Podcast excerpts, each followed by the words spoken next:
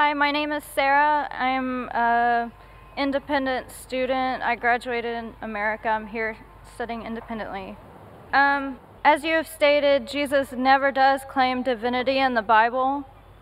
In Revelation chapter 1, I can't read the whole chapter because it would take a very long time, but Jesus is speaking and he says, Do not be afraid. I am the first and the last. I am the living one. I was dead, and behold, I am alive forever and ever. I hold the keys of death and Hades. He also says, I am the Alpha and the Omega, who is and who was and who is to come, the Almighty. These are also names of God written in the Old and New Testament. And I don't see how that does not show that Jesus is not genetically the Son of God, but spiritually the Son of God. The sister asked a question. She quoted Revelation chapter number one. She didn't give the verses. She's talking about the first 20 verses. And I'm Alpha and Omega is verse number 11. Revelation chapter number 1, verse number 11, where Jesus Christ, peace be upon him, says that I'm Alpha and Omega.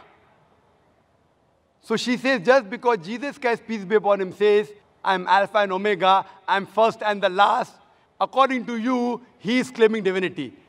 Mark me.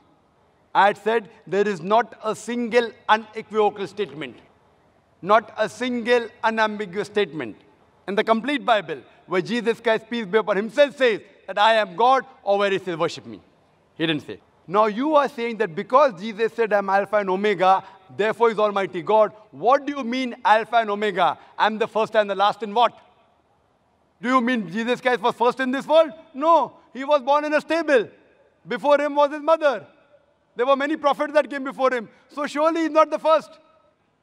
Neither is he the last.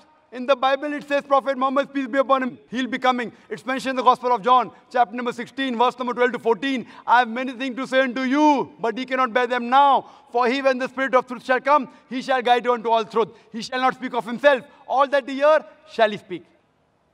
He shall glorify me. He shall show you things to come. Talking about Prophet Muhammad, peace be upon him. So, what does this word Alpha and Omega mean? It does not mean that he's first and the last, actually, literally.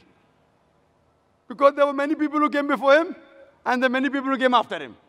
What does it mean? That in the law of God, whatever the messenger says, the law of God is first and last.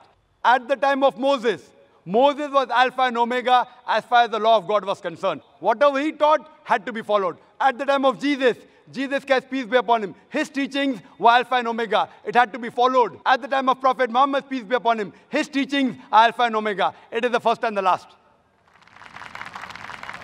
It does not mean that he claimed divinity. So therefore I said, any unambiguous statement, if you literally mean you are first and last, if you read the Bible, the Bible disagrees. There were many people who came before Jesus Christ, peace be upon him. He was born in the womb of the mother. And various people came after him also. So surely, sister, therefore I said unambiguous, unequivocal statement. Hope that answers the question.